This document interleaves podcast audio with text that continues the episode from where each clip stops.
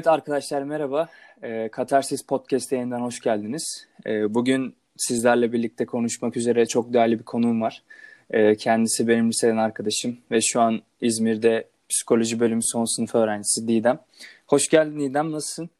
Hoş buldum Mecit. İyiyim, sen nasılsın? Teşekkür ederim, iyiyim ben de. Öncelikle davetimi kırmadığın için teşekkür ediyorum. Ne demek? Ee, arkadaşlar sizin de başlıktan gördüğünüz üzere bu haftanın konusu delilik ve toplum olacak. Ee, Didem'i çağırdım çünkü e, kendisinin bilgilerine güveniyorum psikoloji okuduğu için. Ve bildiğimiz üzere de bu delilik gibi kavramlar genellikle psikonevrotik şeyler olduğu için bilgili biriyle yapmak istedim podcast'i. E, Didem istersen bir deliliğin tanımıyla başlayalım. Delilik nedir? Psikoloji nasıl yorumlar? Psikiyatrlar nasıldır? Nasıl çalışma şekli vardır? İstersen başlayalım yavaş yavaş. Ee, yani öncelikle delilik kavramı geçmiyor psikolojide. Yani e, daha doğrusu şu an günümüzde delilik diye tanımlanmıyor yani hiçbir şey.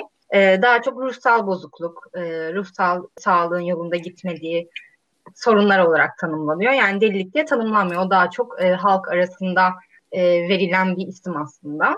E, daha çok yani nasıl diyeyim fiziksel sağlığımız nasıl bozuluyorsa yeri geldiğinde ruhsal sağlığımız aynı şekilde bozukluklar olabiliyor.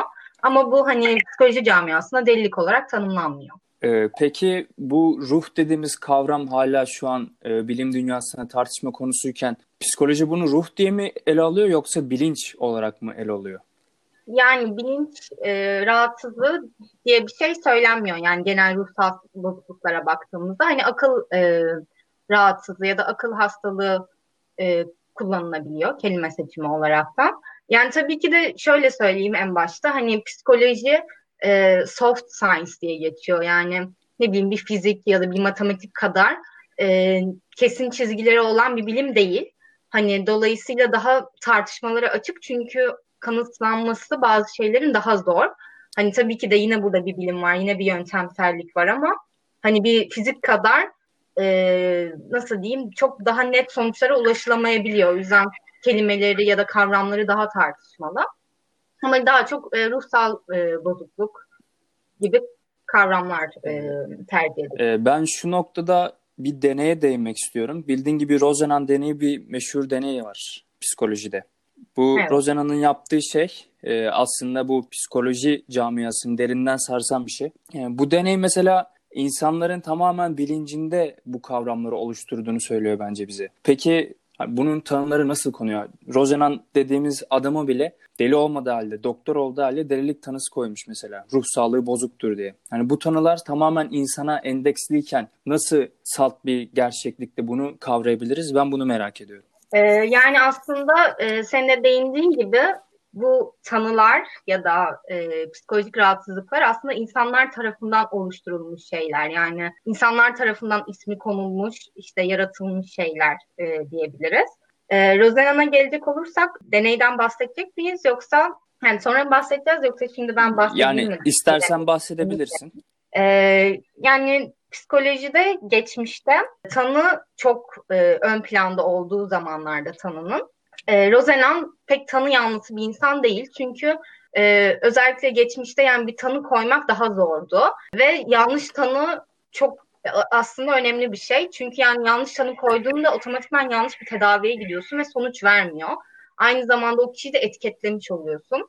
Ee, yani günümüzde de hala olduğu gibi ruhsal rahatsızlıklar fiziksel rahatsızlar rahatsızlıklar gibi değil. Çünkü yani sen e, bir grip olduğunda kimse senden bahsederken ha bu insan hani işte bu mecit aynı zamanda grip demiyor senin için. Ama atıyorum senin psikolojik bir rahatsızlığın varsa ve bunun tanısı sana konuluyorsa hani sen senden bahsedilirken hani mecit atıyorum e, aynı zamanda bipolar gibi. Hani evet. etiketlenme oluyor ve sadece o hastalıktan o rahatsızlıktan ibaretmişsin gibi evet. e, yansıtılıyor. Bu noktada zaten Rosana'nın da dediği bir şey var. Diyor ki kanseri yenersin. Hani kanseri yenmiş olursun ama deliliği yenmen gibi bir şey mümkün değildir. Çünkü evet. herkes tarafından deli olarak bilineceksin. Mesela yakın zaman örneklerinden bir tanesi Arda Kural. Arda Kural diye e, güzel yani yetenekli bir oyuncu vardı. Sonra buna şizofreni tanısı kondu ve insanların Arda Kural şizofren diye bir kanı var mesela. Yaftalandı çünkü bir kere. Evet. Yani ne yazık ki e, psikolojik rahatsızlıkların etiketi ömür boyu seninle kalıyor. E, dolayısıyla Rosenan da tanı karşıtı insan. Çünkü şunu e, savunuyor. Hani zaten özellikle onun olduğu zamanda yani o zamanlarda yani tanıların geçerliliği sorgulanıyor aslında. Çünkü hani ne kadar doğru tanı koyuyoruz. Bunun gerçekten yeterli mi bir tanı koymak ya da koyduğumuz tanı hani fayda sağlıyor mu noktasında zaten soru işaretleri var. Özenan pek tanı yanlısı bir insan değil. Ve bunun üzerine zaten deneyimini gerçekleştiriyor, çalışmasını gerçekleştiriyor. Ya evet ee, işte çatışma da zaten burada devreye giriyor. Mesela e, Rosenan ve ekibi belirli sesler duyduklarını söyleyerek gittikleri için hani onlara tanı konuyor. Ama aslında o sesleri duyup duymamaları tamamen onlara söylemlerine bağlı. Mesela ben de şu an gitsem desem ki işte gayipten sesler duyuyorum. Belirli şizofrenik tanılarda bulunsam kendim için bana şizofreni tanısı konur mesela. Bu tamamen benim söylemime bağlı. Hani bunun kesin bir bilimsel olarak bir şey mümkün mü? Ben onu merak ediyorum kesin bilimsel olarak mümkün mü? Ee, yani biraz bozukluktan bozukluğa göre de değişiyor. Şimdi o, o döneme baktığımızda şimdiki dönemle tabii ki de farklılıklar var. Yani şimdi teknoloji de çok gelişmiş ve hani birçok aslında araç da var. Psikoloji de aslında birçok alt dala ayrılır. Hani klinik psikoloji bunlardan sadece bir tanesidir. Halk tarafından da en çok bilinen. Ama şimdi nöropsikoloji de var, bilişsel psikoloji de var yani deneysel psikoloji de var. Dolayısıyla birçok farklı e, yönden bakılabiliyor aslında. Hani bildiğin gibi psikoloji fizyolojiden de etkileniyor ve fizyolojiyi de etkiliyor aslında. Dolayısıyla atıyorum beynin bir bölümündeki bir sorun senin e, davranışlarına da yansıyor ve bu yüzden e, psikolojik bir etiket de alabiliyorsun. Hani ne tabii ki de hani şu bütün bozukluklar için şu söylenmiyor. Hani evet danışan bize bununla geldi hemen işte biz bunun fizyolojik belirtilerine bakalım bu var mı yok mu kesin anlaşılmıyor. Yani dediğim gibi fizik e, gibi net sınırları olan bir bilim değil. Ama yine de fizyolojik ölçümlerde çok bilgi sağlıyor. Dolayısıyla hani sadece zaten hiç danışanın sadece söylemine bakaraktan bir tanı koymak zaten başlı başına hani sen onu söyledin direkt bu tanıyı koyayım diye bir durum aslında yok. Hani tabii ki o dönemin şartları da daha farklı. Bunu da göz önüne almak gerekiyor. Senin söylediğinden çok davranışların, beden dilin, birçok şey e, ortaklaşa bakılıyor yani tanı konulurken şu günümüzde. Ve dediğim gibi hani gittiğin psikoloğun tanı karşıtı olup olmadığı da aslında çok önemli. Hani çünkü klinik psikoloji de kendi altında birçok alana ayrılıyor ve hani gittiğim psikoloğun hangi ekolden geldiği de çok önemli aslında. Hani bu tanı koyup koymama evet. konusunda. Ya aslında zaten baktığımız zaman bu e, delilik dediğimiz kavram ve deli hastaneleri e, orta çağa dayanıyor çoğu. 15. yüzyıla dayanıyor. İlk önce cüzem hastalığı çıkıyor ortaya. Cüzem hastalığından korunmak için belirli hastaneler yapıyorlar. Daha sonra bu hastalık bittiğinde o hastaneler boşta kaldığı için cinsel hastalıkta olan insanları koyuyorlar ve bu en son cinsel hastalıkta hastaların yanına e, işte akıl sağlığı, ruh sağlığı bozuk olan kişileri koyuyorlar. Mesela diyorlar ki e, işte topluma çok e, faydasız bir insansın işte iktidar hakkında çok yalan yanlış şeyler konuşuyorsun. Sen hastasın o yüzden seni buraya kapatalım gibi şeylerde bulunuyorlar. Hatta bu konu hakkında da e, Michel Foucault, onun çalışmaları var mesela. Deliliğin tarihi, yani deliliğin tarihiyle başlatıyor bu çalışmalarını. Daha sonra bu hapishanenin doğuşu ve cinselliğin tarihi diye devam ediyor. Yani bu noktada e, Foucault'un çok büyük çalışmaları olduğunu düşünüyorum. E, bu konu hakkında görüşleri nelerdir senin? E, o kitap aslında bize önerilmişti derste de. Hı hı. E, o kitabı okumadım daha. Ama e, yani aslında baktığında yani psikoloji tarihine baktığında evet Foucault da çok önemli isimlerden biri ama ya aslında birçok isim var. Çok uzar eğer hepsinden bahsedersek. Evet. Sen de zaten hani başladı, başladığında söyledin. E, boş kalan hastanelere kimi insanları kapatıyorlar. O insanlar genelde aslında ya sokakta hani e, yaşayan yoksul ya da ne bileyim işte toplum tarafından aslında dışlanmış insanlar genelde o hastanelerde. Ya aslında hastane bu dışlamalar e, sanayi toplumuyla birlikte hat safhaya çıkıyor. Yani baktığımızda. Çünkü neden bu deli diye nitelendirilen insanlar üretime fazla girdisi olmayanlar sistemin dışında kalan insanlar ve bunları sürekli dışlıyorlar. Hani bu Hitler'in hani arı ırk dediği proje var ya aslında buna dayanıyor. Tamamen sistem için faydalı olan insanları eleyip e, bu doğal seleksiyonu en üst şeye çıkarmak. Mesela Deliler Gemisi diye bir tablo var. Bu tablo gerçeğe yansıtıyor aslında. 15. yüzyılda gerçekten de delileri e, belirli limanlara koyup e, gemilerle şehirden uzaklaştırıyorlarmış ve o gemi kaptanları herhangi bir adada bu delilere indirip onlara ölüme terk ediyormuş. Orada da ressam Deliler Gemisi tablosunda bunu resmetmiş aslında. Hani hiçbir zaman hani şu an bile mesela belli şeyleri toplumsal normların dışında belirtilen insanlara deli diyoruz değil mi? Hani atıyorum mesela bu kırmızıdır. O kırmızı değil benim için. Beyaz dersen ona deli deriz. Hani bunun gibidir bence aslında. Azınlıkta olup kapatılanlar değildir aslında. Çoğunlukta olup kapatılmayanlardır toplum meselesi. Yani ben böyle düşünüyorum açıkçası. Evet zaten o dönemde de öyleymiş ama hani çok yol geldiğimizde kendi adıma düşünüyorum açıkçası.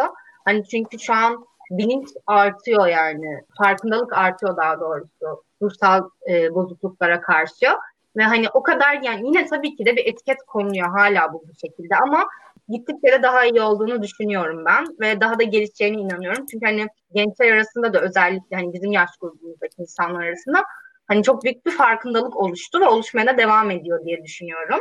Ee, ama tabii ki de geçmişe bakacak olursak hani bu böyle değildi yani çok değil belki e, annelerimizin babalarımızın yaş grubunda hani direkt dışlanıyordu ama şimdi daha insanlar daha cesur davranabiliyor. Hani evet ben işte psikoloğa, psikiyatriste gidiyorum, şu konuldu. Hani arkadaş ortamlarında bunlar daha rahat bile getirilmeye başlanıyor diye düşünüyorum ben günümüzde. Hani yine tabii de bir etiket oluyor ve yine dışlanmaya müsaitlik var ama farkındalığın daha oturduğunu düşünüyorum ben. Evet bence ya bir de şöyle bir durum var bence. Ee, gelişen toplumla, gelişen çağ ile birlikte delilik biraz da sanatın içine girdi aslında. Mesela baktığımızda Dali, Andy Warhol, Picasso gibi isimler hani biraz deli diye nitelendirilmiş. Deliliğin sanatta ele alınışı aslında toplumunkinden bir bakıma ayrışmış yani. Toplum deliği kendinden ayrı tutmuş, örselemiş ama sanat deliği kabul etmiş, içselleştirmiş. Yani delinin deliliğini sanatçının sanatına yaklaştırmış. Yani mesela baktığımız zaman bu Erasmus'un 1511 yılında yazdığı deliliğe övgüsünde de bahsediyor bundan. Yani bu eser neyi savunuyor temelde? Birincisi diyor gerçek bilgeliğin aslında delilik olduğudur. İkincisine diyor ki kendini bilge sanmak gerçek deliliktir. Yani bu birbirine dolanmış iki alanı çözemeyen modernizm bu yakınlıktan faydalanarak deliliği olumsuzlamayla sanatı olumlamayla ayrıştırıyor. Yani toplumun gözlerini açacak iki ana damarı kesiyor bence. Yani sanat e, ve bu gelişen teknoloji bu deliliği biraz bastırır diye düşünüyorum ben. Yani aslında hak verdiğim e, yanlar var söylediğinde ama ben hani bunu şuna bağlıyorum. E, yani dediğim gibi zaten biz hani psikolojide deli diye nitelendirmiyoruz kesinlikle e, hani ruhsal bozukluğu olan insanları. E, ama hani bunu şuna bağlayabiliriz aslında. Hani hayata farklı bir yer, yerden, farklı bir pencereden bakıyorlar aslında. Hani bir anlamda hani komple farklı bir yerden bakmıyorlar ama perspektif daha farklı bir perspektife sahip olabiliyorlar. Hani bu mesela şizofrenide atıyorum bir ses duyma ya da ne bileyim halüsinasyon görmede herhangi bir yani farklı bir bakış var orada ve onu resmetmek aslında toplumdan o insanları ayırıyor ve belki bu kadar ön plana çıkmalarının nedeni sanatta daha yaratıcı, daha farklı bir şey sunduklarından dolayı da olabilir. Ya aslında şöyle mesela deli yani deli değil aslında sistemin dışındaki bir insan olarak nitelendiririm o kelimeyi. Deli de sanatçı da toplumun hem içinde hem dışında olan insanlar bence. Yani içindeler çünkü ondan e, biriler, toplumun bir ferdiler yani. Aynı zamanda dışındalar çünkü normalliklere ve baskılara karşılar. Yani farklılıklarla var olmak, özgürce yaşamak istiyorlar bence. Aynı doğrultuda evet. olan bu iki varoluş öyle ya da böyle asıl mekandan toplumdan koparılıyor. Yani bir de burada DH diye bir şey var. Yani DH dediğimizde sanatçıya bilgi oluyor ya da deli oluyor. Elit statü kazanıyor değil mi? Ama deli ise hapsedilip aşağılanıyor. Mesela e, örnek verecek olursak bazı filmler var. The Shining, Amadeus, A Beautiful Mind, Rayman, Black Swan. Yani bu filmlerde mesela A Beautiful Mind filminde e, ünlü bir profesör var. E, şizofreni tanısı konuyor mesela. Ama e, çok büyük bir üniversitede ders veriyor mesela. DH diye nitelendiriliyor. Ama orada ders vermeseydi, hani hiçbir şeyden e, elini ayağını çekseydi deli olacaktı. Yani bence burada fark var. İnsanların nasıl baktığı önemli olan. Ne olduğunu değil yani. Ya zaten şöyle bir durum da var. Aslında e, yani e, şu an ismi aklıma gelmiyor ama e, onun söylediği bir şey vardı.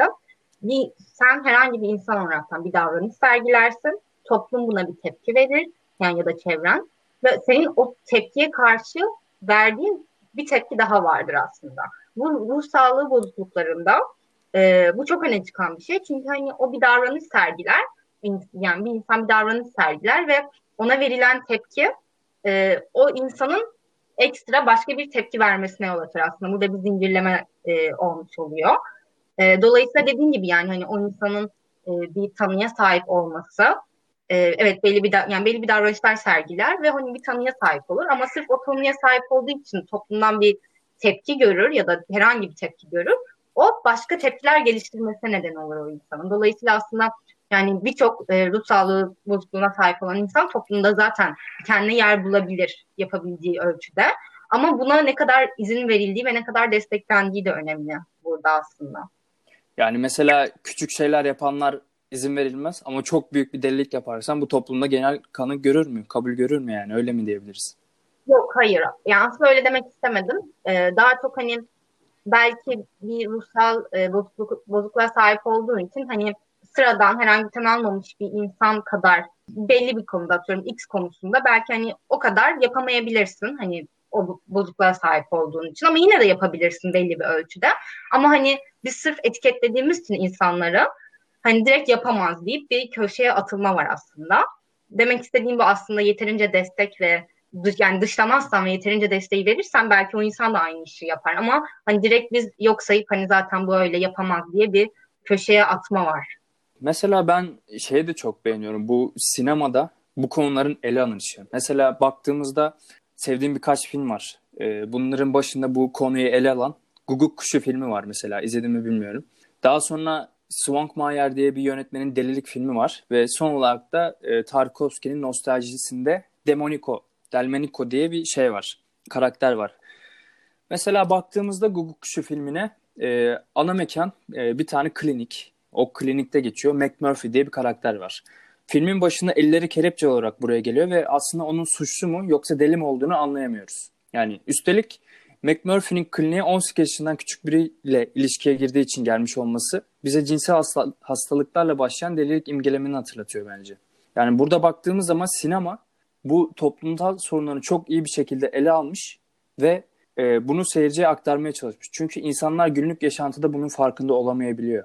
Mesela en basit örneğinden e, normalde sokakta gördüğün evsiz bir insana hiç şey göstermezken, ilgi göstermezken onun filmi yapılınca gözün dolup ağlayabiliyorsun ve sende bir duygu uyandırıyor. Yani burada dikkat çekmek istediğim nokta insanların başka bir uyarıcı tarafından uyarıldığında daha fazla empatide bulunması. Yani aslında empati hepimizde var. Tabii ne ölçüde olduğu değişebiliyor. Ama hani bunun nedeni belki de toplum tarafından hani bize o insanlardan uzak durmamız gerektiği öğretildiği için hani atıyorum işte evsiz, e, dilenci ya da her neyse hani onlardan uzak durmamız öğretildiği için belki sokakta görmezden geliyoruz ama evimizde oturduğumuzda açıp filmi izleyebiliyoruz ve hani onun insan olduğunu gördüğümüz için diğer yaşadığı olaylardan dolayı empati duygumuz artabiliyor belki.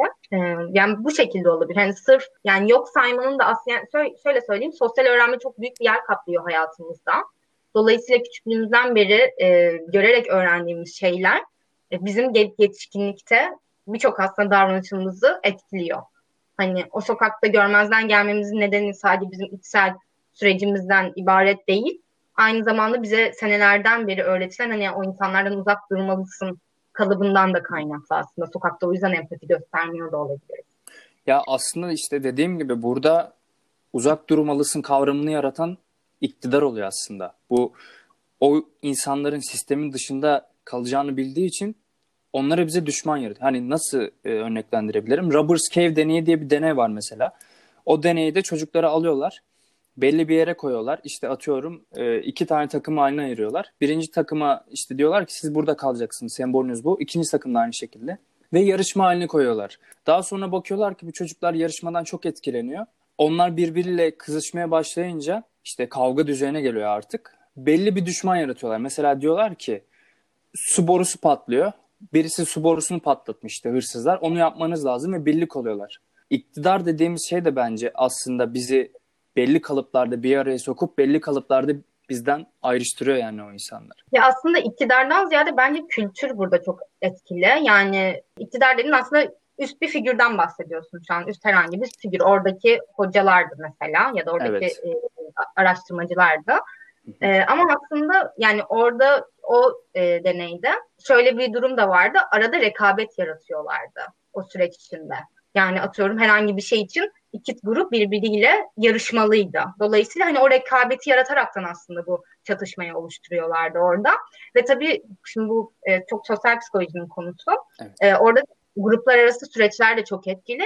O getirdikleri çocukların atıyorum bir bayrak veriyorlardı, bir isim veriyorlardı. Yani siz bir grupsunuz imajı başından beri yaratılıyordu orada. Dolayısıyla aslında burada hani birçok durum için içine giriyor. Özellikle bir dış grubun varlığını fark ettikten sonra iç gruba bağlılıkları da artıyordu orada. Ve e, orada ortak bir amaç için yani iki grup gruplar arası aslında iletişim yani gruplar arası e, teması nasıl sağlarız da eğer rekabet ortaya koyarsan çatışma arttığını görüyoruz orada. Ama eğer ortak bir amaç koyarsan iki grubun da birbirine ihtiyacı olduğu ve ortak bir sorun için çabaladığı e, bir noktada da e, gruplar arası e, yardımlaşmanın da orada arttığını görüyoruz aslında. Hani dolayısıyla sırf bir e, araştırmacının ya da bir hocanın verdiğinden ziyade e, ortak amaç var mı yok mu, dış grup var mı yok mu, rekabet var mı ya da ortak bir sorun var mı, birbirlerine ihtiyaçları var mı gibi birçok faktör aslında işin içine giriyor birbirleriyle çatışıp çatışmamasını, çatışıp çatışmama konusunda.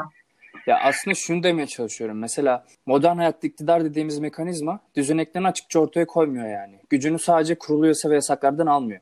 Modern hayatta iktidarın belki de en güçlü silahı söylem bu noktada. İşte nutuk atıyorlar vesaire siyasetçiler.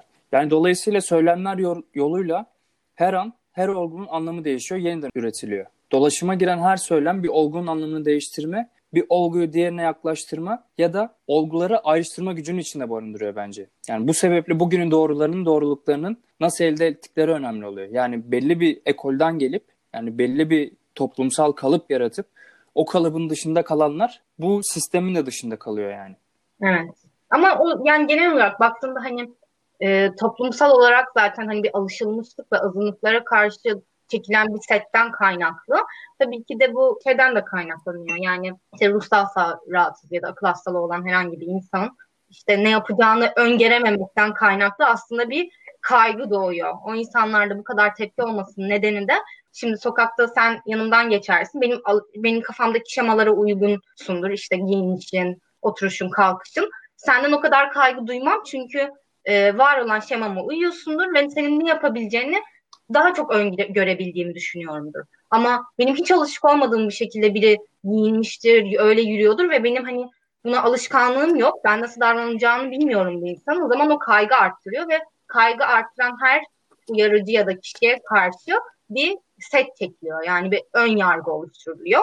Dolayısıyla bu dışlanmaların çoğu da bence bundan kaynaklı öngörememekten o kişinin davranışlarını ve bunu da kaygı uyandırmasından kaynaklı. Mesela Osmanlı'da da e, deliler diye bir şey var savaşta. En ön safta savaşıyor bunlar.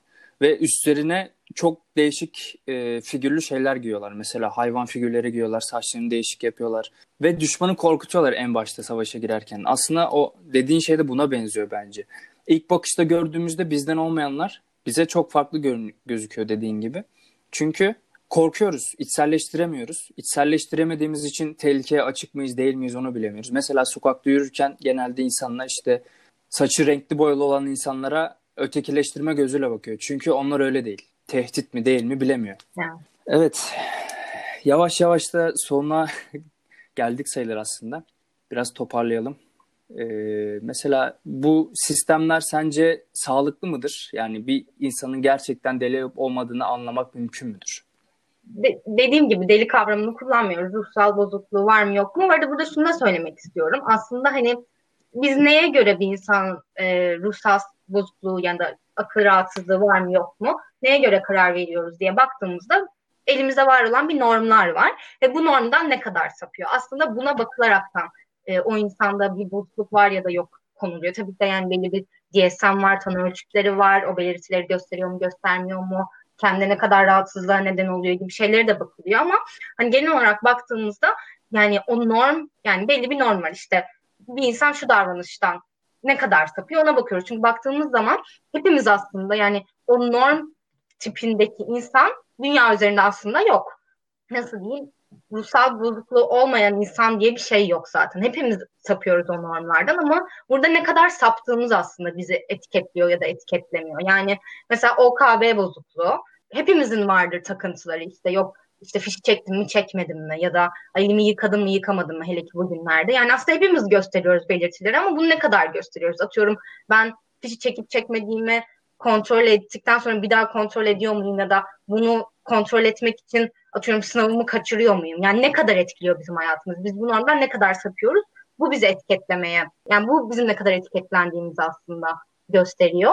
E, yoksa norm tipinde bir insan zaten yok. Hepimiz normdan sapıyoruz. Bu ne kadar saptığımız aslında toplum tarafından ne kadar dışlandığımızı da e, belirliyor diye düşünüyorum. Evet, çok teşekkür ederim bugün bu konuşmadan dolayı. Çok keyif aldım. Umarım sen de keyif almışsındır. Ben de beni davet ettiğin için teşekkür ederim. Evet, arkadaşlar haftaya görüşmek üzere. Kendinize iyi bakın. Sağlıklı günler.